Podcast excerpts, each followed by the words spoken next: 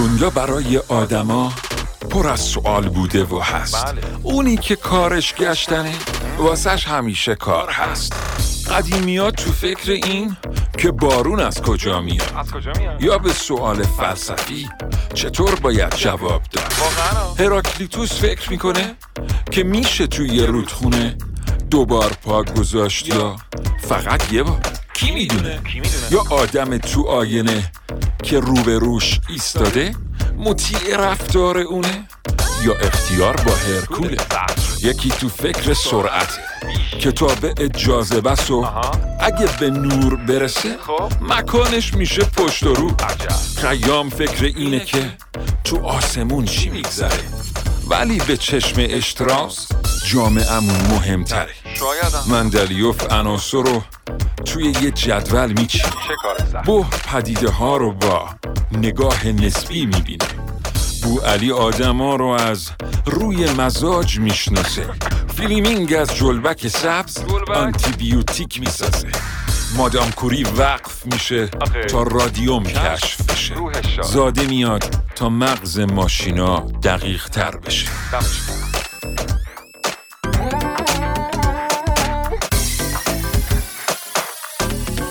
زربین به نام خداوند بخشنده مهربان خانم ها آقایان دوستان شنونده سلام و وقت بخیر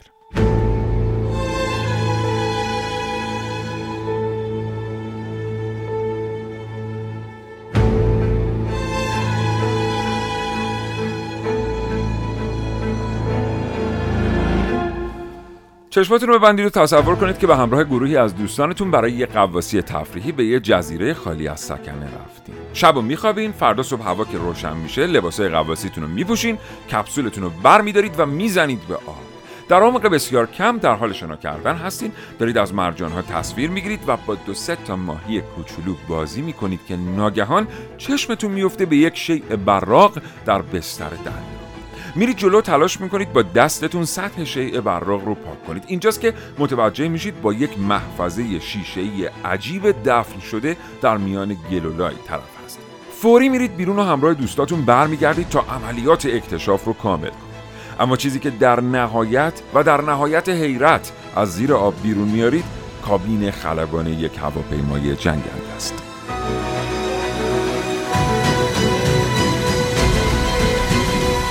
این برنامه از ذربین راجع به هواپیماهای گم شده ای بشنوید که هرگز پیدا نشد.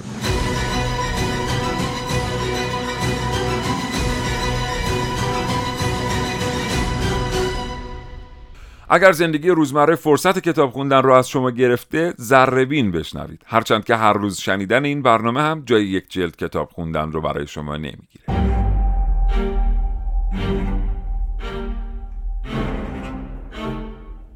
در این ذربین میشنوید. رهگیری هواپیماهای گم شده. زیر زربین من حسین رزلی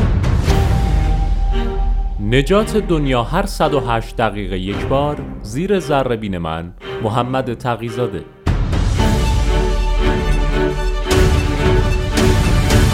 زندگی های گم شده. زیر ذربین من نازنین علی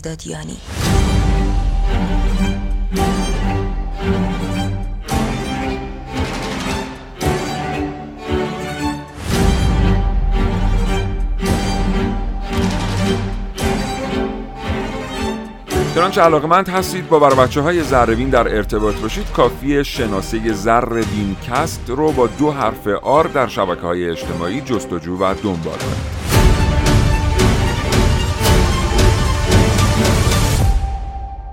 سلام به روی ماهتون. خیلی ازتون متشکرم که همراه بر بچه های کاوشگر هستید و این برنامه یعنی ذره‌بین رو دنبال می‌کنید. هر جا هستید امیدوارم حال دلتون خوب باشه و بهترین ها رو هم پیش رو داشته باشین. این برنامه قصد داریم شروع کنیم با شما راجع به پرونده هواپیماهای گم شده ای صحبت بکنیم که هرگز پیدا نشدن. پرونده هایی که تا امروز باز باز باز موندن و تمام تحقیقات عملیات های نجات و جستجوها در مورد اونها بی نتیجه بوده. این موضوع رو انتخاب کردیم برای این قسمت از برنامه ذربین امیدواریم که بشنوید و لذت ببرید.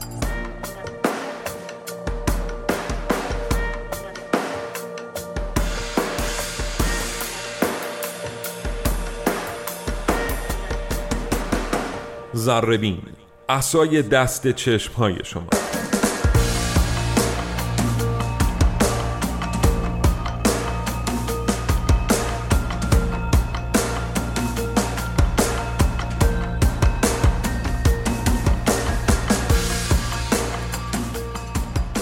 خب باید خدمتتون عرض کنم که اولین و مشهورترین پرونده مربوط میشه به گم شدن یک فروند لاکهید مدل ده الکترا که داستان هم جالب هم تلخی داره. قبل از اینکه بریم سراغ خود هواپیما بهتر بریم سراغ خلبان هواپیما. به خاطر اینکه خلبان این هواپیما یه آدم خیلی خیلی ویژه است.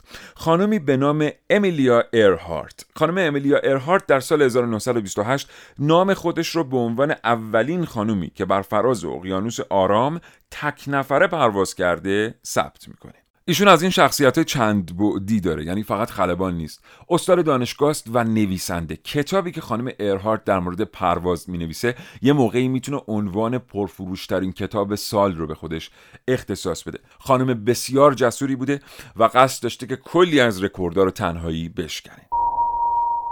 دوستان خوبم در سال 1937 خانم ایرهارت تصمیم می‌گیره با یک فروند هواپیمای لاکهید مدل ده الکترا دور دنیا رو پرواز کنه. مفهوم پرواز دور دنیا این نیست که یه خلبان با یه هواپیما از توی فرودگاه بلند شه بعد مثلا خط استوار دور بزنه و دوباره توی همون فرودگاه بنشینه. بلکه مفهوم پرواز دور دنیا در سال 1937 این بوده که خلبانی با هواپیمای خودش فرودگاه رو ترک می‌کنه بعد مسیر خودش رو برای پرواز دور دنیا آغاز می‌کنه و در طول این مسیر در چند فرودگاه فرود میاد تا بتونه سوختگیری کنه. اما پس از سوختگیری بلافاصله اون فرودگاه رو هم ترک می‌کنه و به مسیر خودش ادامه میده. اگر خانم ارهارت موفق می‌شد این کار رو انجام بده یه رکورد دیگه هم به دست می آورد یعنی تبدیل می‌شد به اولین خانم خلبانی که با هواپیماش یک دور کامل دور کره زمین چرخیده. اما متاسفانه این قصه برای ایشون پایان خوشی نداشت. خانم ارهارت به همراه همکار مسیریابش جایی نزدیک به جزیره هالند در اقیانوس آرام ناپدید شدند. تا یک سال و نیم تیم های جستجو با امیدواری هم دنبال هواپیما میگشتن هم دنبال خلبان هواپیما هم دنبال همکار مسیریاب خلبان. اما جستجوها هیچ نتیجه ای نداشت. بعد از 18 ماه جستجو امیلیا ارهارت و همکارش مفقود الاثر اعلام شدند. حالا که نزدیک به 80 سال از این واقعه میگذره هنوز اثری از هواپیما و این دو نفر پیدا نشده. تاریخ دقیق گم شدن هواپیما دوم جولای 1937 بوده.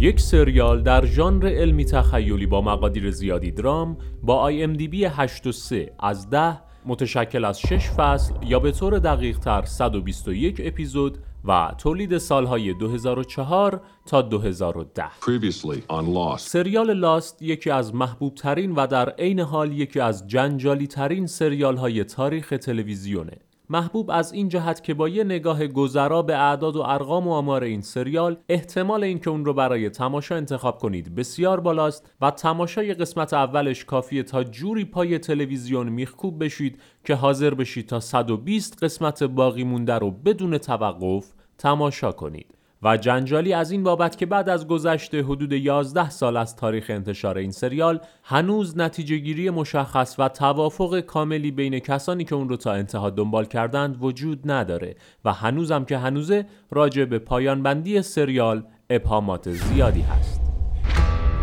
We must have been at about 40,000 feet when it happened. In an air pocket. Dropped. But we crashed a thousand miles off course. They're looking for us in the wrong place. Stranded on an island. No one's coming for us. This place is different. We all know it. We all feel it. It's been six days, and we're all still waiting. Waiting for someone to come. But what if they don't? We need to start figuring things out. We need to figure out how we're going to survive here.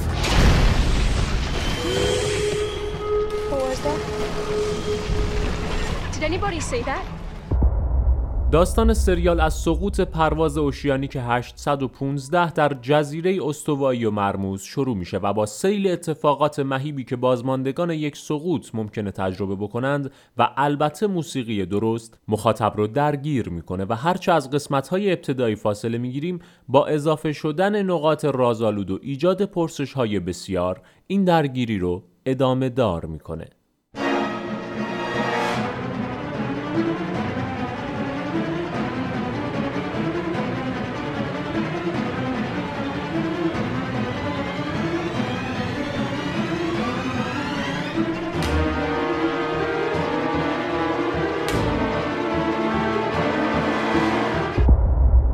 تبریک میگم حالا که شما به فصلهای جدید این سریال وارد شدید وقتش تا کمی با تاریخچه جزیره ویژگی های الکترومغناطیسی اون و همینطور با گذشته عجیب و غریب کاراکترهای سریال کمی بیشتر آشنا بشید.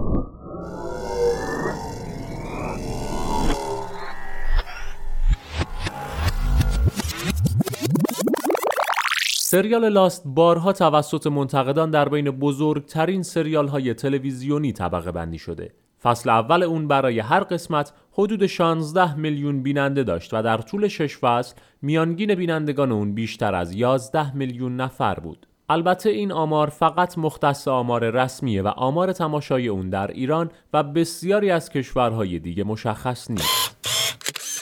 حرف زدن راجع به سریال لاست تمومی نداره. همونطور که در 11 سال گذشته تمومی نداشت. فقط این رو بدونید که اگر تا به امروز بنا به هر دلیلی این سریال رو ندیدید فارغ از نتیجه و سلیقتون یکی از مهمترین آثار تلویزیونی رو از دست دادید به قول بیل کارتر گزارشگر روزنامه نیویورک تایمز لاست سریالیه که شاید گیراترین و قانع کننده ترین خط داستانی رو در تاریخ تلویزیون داره. میشه گفت که این سریال بدون اعتنا به خواسته های طرفدارانش به شدت به منطق دنیای خودش و داستانی که روایتش رو برای ما آغاز کرده تا انتها وفادار موند. بعد از تماشای کامل این سریال شما هم مثل باقی افراد دنیا یا جزء مخاطبینی میشین که دیوانوار عاشقش هستند و یا جزء اون دسته از افرادی که اون رو بیمعنی خصوصا در فصلهای آخر تلقی می‌کنند. فقط فارغ از نظرتون در حین تماشای اون حواستون به شدت به نمادها و مسائل فلسفی باشه.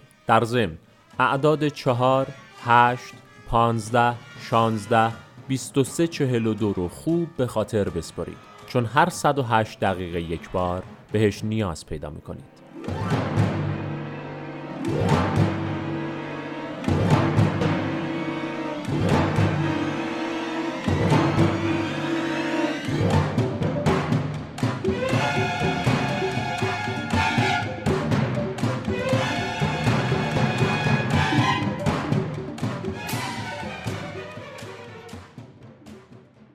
خیلی ازتون متشکرم که برنامه زربین رو دنبال می‌کنید و از همه مهمتر شنیدن این برنامه رو به دیگران توصیه می‌کنید.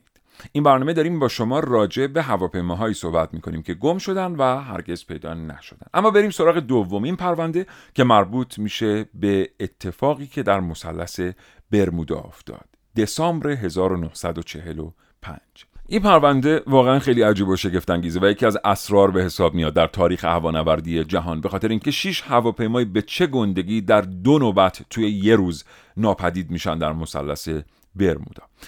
اما بریم سراغ داستان. دقیقا در روز پنجم دسامبر 1945 پنج فروند هواپیمای بمبافکن مدل TBF اونجر برای انجام یک پرواز تمرینی از فرودگاهی در فلوریدا بلند میشن. اسم این پرواز رو می‌گذارن پرواز شماره 19 قرار بوده که هواپیماها یک مسیر مثلثی شکل رو طی بکنن و بعد دوباره برگردن به پایگاه نظامی در فلوریدا. دو تا نکته اینجا خیلی اهمیت داره. یکی اینکه ها و بقیه پرسنل قبلا چند بار این تمرین رو با موفقیت انجام داده بودن و همگی های نخبه با تجربه و کارکشته بودن. مورد دوم اینه که تمام هواپیماها به پیشرفته ترین دستگاه های جهتیابی و بیسیم دوربرد مجهز بودن. پیشرفته ترین دستگاه های اون زمان. اما ببینیم چه اتفاقی میفته اندکی بعد از بلند شدن از فرودگاه فلوریدا و در ساعت 3:45 دقیقه همون روز صدفان تایلر فرمانده این اسکاتران تماسی می‌گیره با برج مراقبت به وسیله بیسیم و شروع می‌کنه به فریاد زدن. برج مراقبت برج مراقبت. وضعیت استراری وضعیت استراری انگار ما از مسیر منحرف شدیم. نه زمین رو می‌تونیم ببینیم نه اقیانوس رو. جلل خالق. خلاصه هر پنج تا هواپیما به شکل بسیار مرموزی ناپدید میشن. ماجرای ناپدید شدن هواپیماهای پرواز شماره 19 اونقدر عجیب و پیچیده است که حتما برای بچه های توی برنامه خاص در موردش مفصل با شما صحبت خواهند کرد.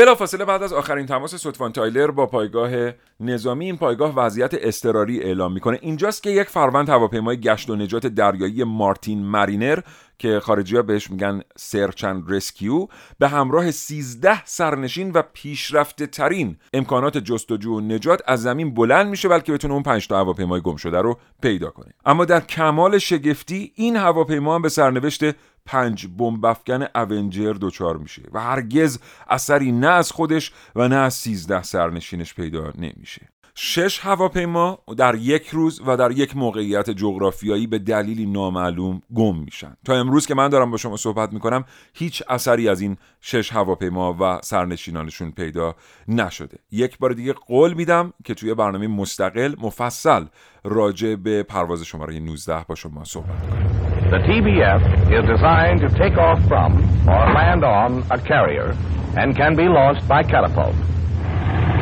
Adjust your seat to the highest comfortable position and note that you sit high off the deck. At first, you may find it difficult to judge depth. Visibility, however, is excellent. Before you taxi away from the apron, secure your shoulder harness properly. امیدوارم که تا اینجا برنامه رو دوست داشته بوده باشید و خوشتون اومده باشه از موضوع واقعا اگه شما نباشید و شما برنامه رو نشنوید همه این کارا به چه دردی می‌خوره؟ مهم همیشه لطف و محبت شما بوده و پیگیری های شما. و این واقعا زندگی ما رو که قشنگ کرده. بریم سراغ پرونده بعدی که مربوط میشه به پرواز تایگر 739 این اتفاق در زمان جنگ ویتنام و ایالات متحده آمریکا میفته. یه شرکت خطوط هوایی آمریکایی بوده به اسم ببر پرنده Flying Tiger که بیشتر برای حمل و نقل های هوایی نظامی ازش استفاده می شده. یکی از پروازهای این airline با شماره Tiger 739 قرار بوده در تاریخ 16 March 1962 یعنی همون اوایل نبرد ویتنام 93 سرباز آمریکایی و سه نفر شهروند ویتنام جنوبی رو از پایگاه نظامی تراویس در کالیفرنیا برداره و بعد از سوختگیری در پایگاه نظامی اندرسون در گوام به سمت ویتنام پرواز کنه و همه 96 مسافرش رو در فرودگاه سایگون ویتنام پیاده کنه که البته این اتفاق هرگز نمی‌افته هواپیما در میانه راه در دریای ماریانا در مسیر فیلیپین و روی اقیانوس آرام ناپدید میشه به همراه 96 مسافر و 11 نفر شامل خلبان، کمک خلبان و دیگر پرسنل پرواز. اینجا هم مثل پرونده خانم امیلیا ارهارت پای یک فروند لاکهید در میونه. اما این بار با مدل L1049H Super Constellation.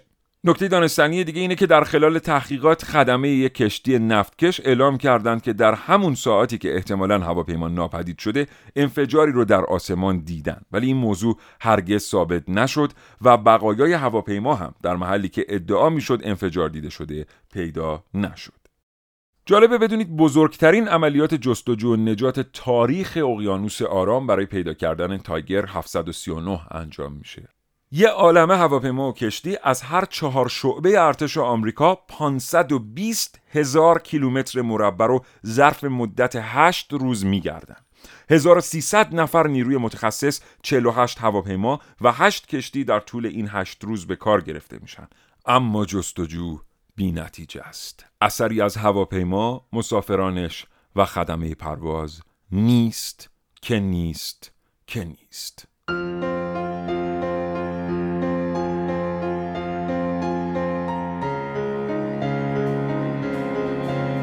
I'm Karen Worcester, Executive Director of Rees Across America, and I'm excited to be here today for the groundbreaking for this monument to honor the passengers and crew of Tiger Flight 739. Just remembering and having people interested enough to remember and search for answers. But to have them stand up now and tell us what they had in mind for those boys, and so everybody will know what they were going to do when they left to do it.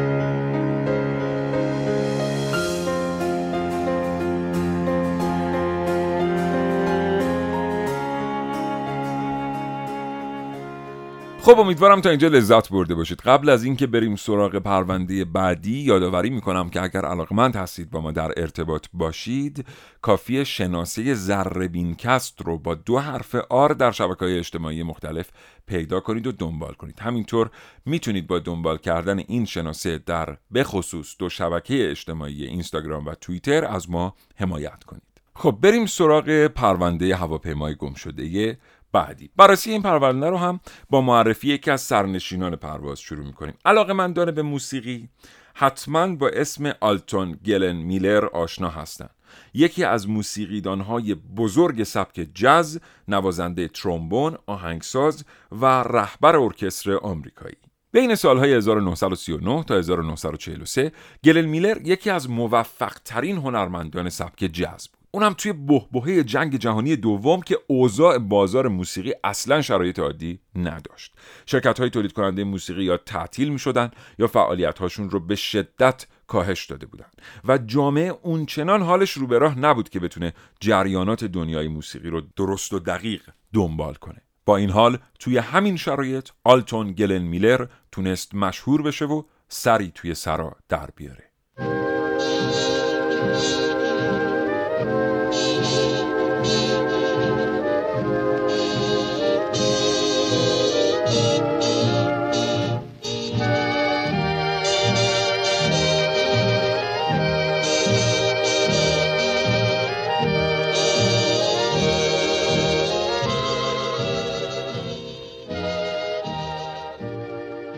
آقای میلر در دسامبر 1944 اجرای یک کنسرت رو میپذیره برای سربازان آمریکایی که تو کمپ پاریس هستند.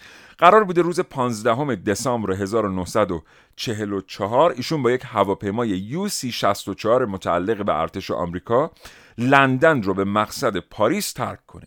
آقای گلن سوار میشه، هواپیما اوج می‌گیره و بعد در کمال ناباوری از روی صفحه رادار محو میشه. انگار که هیچ وقت وجود نداشته. چند تا تیم جستجو ساعتها برای پیدا کردن هواپیما تلاش می‌کنن. بعد از انتشار خبر مفقود شدن هواپیما، خیلی هواداران این موسیقیدان مشهور بهت زده در سراسر دنیا ساعتها بخش های مختلف خبری شبکه های تلویزیونی رو دنبال می‌کنن. اما هرگز اثری نه از هواپیما نه از سرنشینانش پیدا نمیشه. آلتون گلن میلر ناقافل و ناباورانه میره و هوادارانش رو تنها می‌گذاره. دیگر سرنشینان پرواز هم همراه او ناپدید میشن تا امروز علت گم شدن این پرواز در حاله ای از ابهامه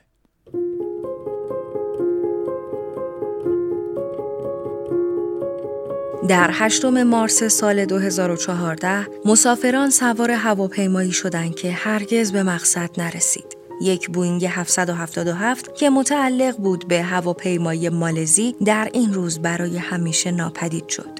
زهاری احمدشاه خلبان این پرواز که گمان زنی هایی از درگیری روحی اون وجود داره تا آخرین پیامی که برای برج مراقبت ارسال کرد هیچ اتفاق غیر طبیعی رو گزارش نکرد اما ناگهان از صفحه رادار ناپدید شد. Frankfurt, Agos Alpha departure 6000, please scope 2106, Malaysian 6. Malaysian 6, uh, the ground, good day. Malaysian 370, request level. گزارش ها نشون میدن ماهواره این مارست تا 6 ساعت پس از ناپدید شدن این هواپیما با اون ارتباط برقرار کرده و همین موضوع داستان گم شدن هواپیما رو مرموز تر می‌کنه.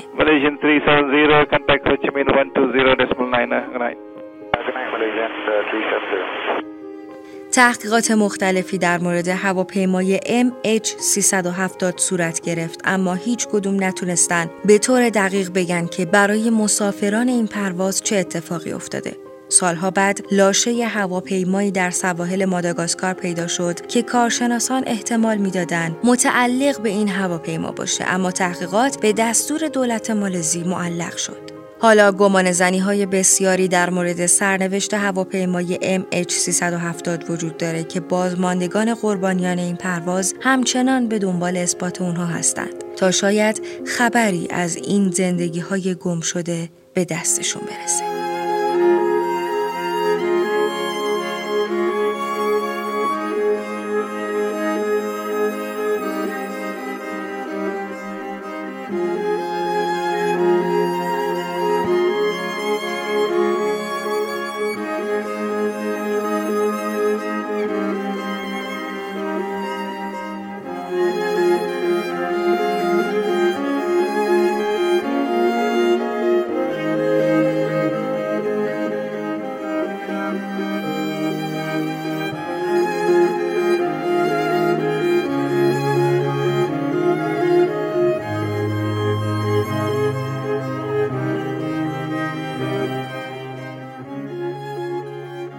خب بریم سراغ یه هواپیمای گم شده دیگه.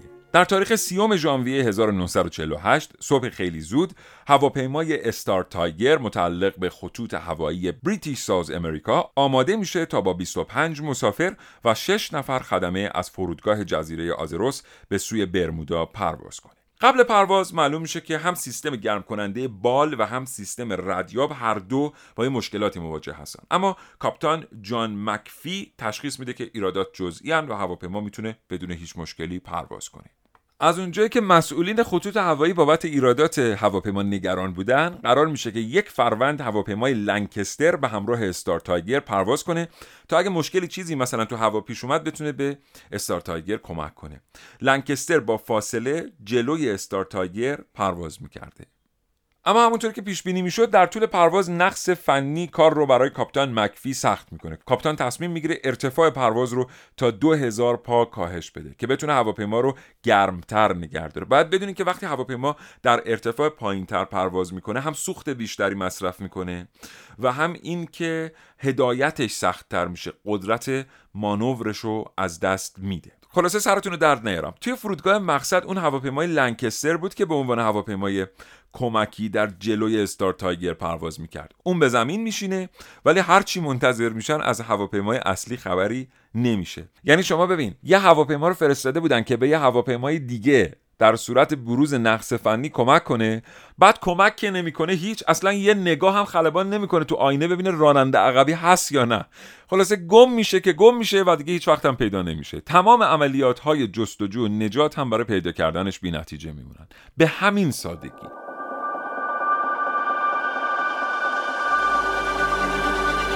ذره‌بین ابزار کنجکاوی. آخرین پرونده مربوط میشه به هواپیمای لنکستر باز هم از همین خطوط هوایی یعنی British South America. که خب می‌بینید خیلی خطوط هوایی عجیبیه و ید طولایی در گم کردن هواپیما داره. حالا چرا این مورد رو اصلا ما گذاشتیم آخر آخر؟ اینو براتون میگم.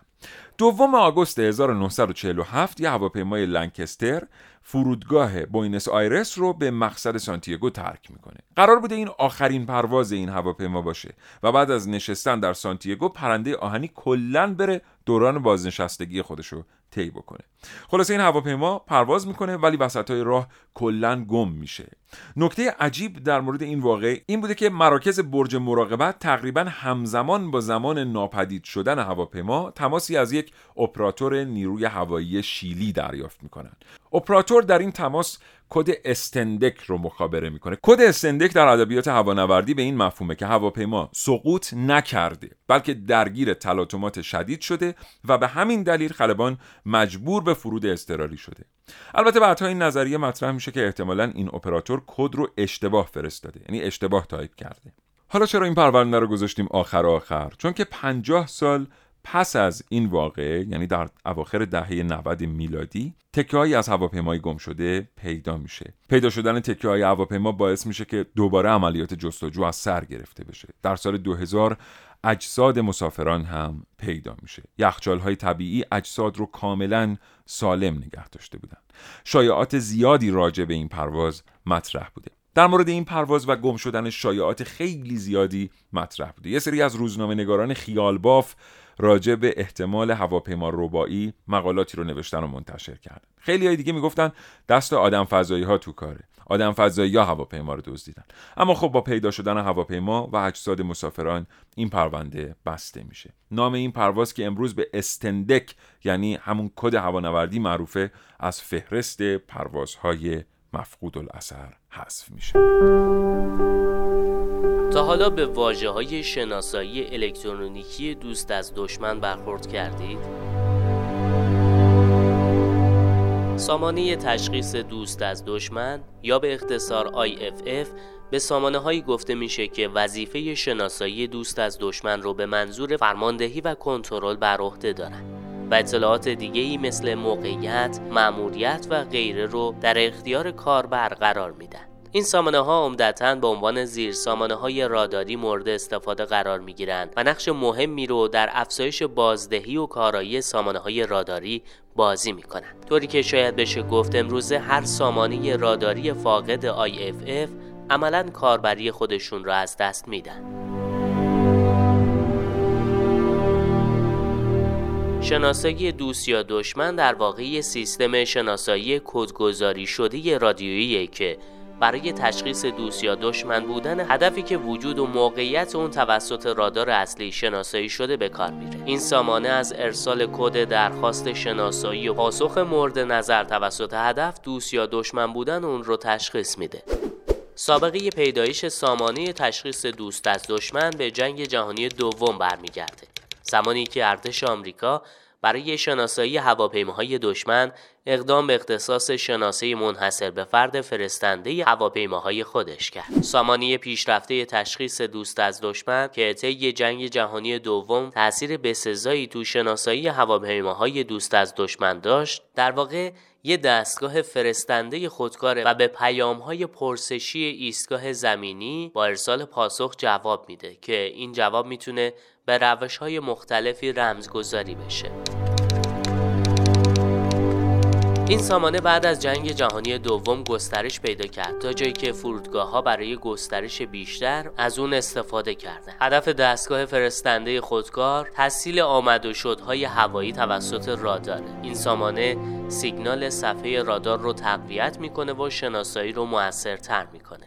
ضمن اینکه حوزه عمل رادار رو وسیعتر می‌کنه و به کنترل کننده های آمد و شدهای هوایی امکان میده که بتونن به شکل موثرتری هواپیماها رو هدایت و از تصادم اونها جلوگیری کنن و هواپیماهای گم شده رو پیدا کنن. تو این سامانه هواپیما به طور خودکار ارتفاع و دیگر اطلاعات پروازیش رو ارسال می‌کنه.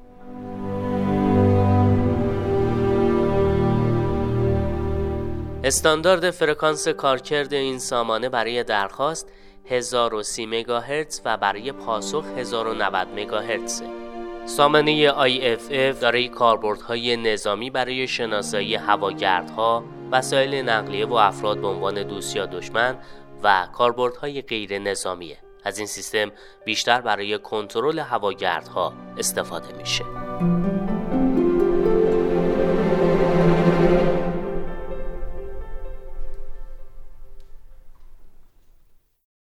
ازتون خیلی متشکرم که تا این لحظه برنامه ذره بین رو دنبال کردین. امیدوارم که برنامه رو پسندیده باشین. برای ما حتما پیام صوتی بفرستین. اجازه بدید که از صدای شما توی برنامه استفاده کنیم. نظراتتون رو برای ما بنویسین. تو تمام شبکه های اجتماعی با شما هستیم.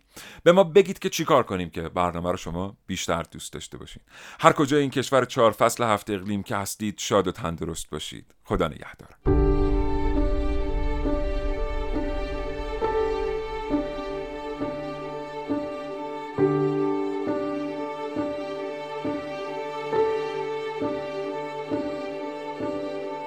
Bye.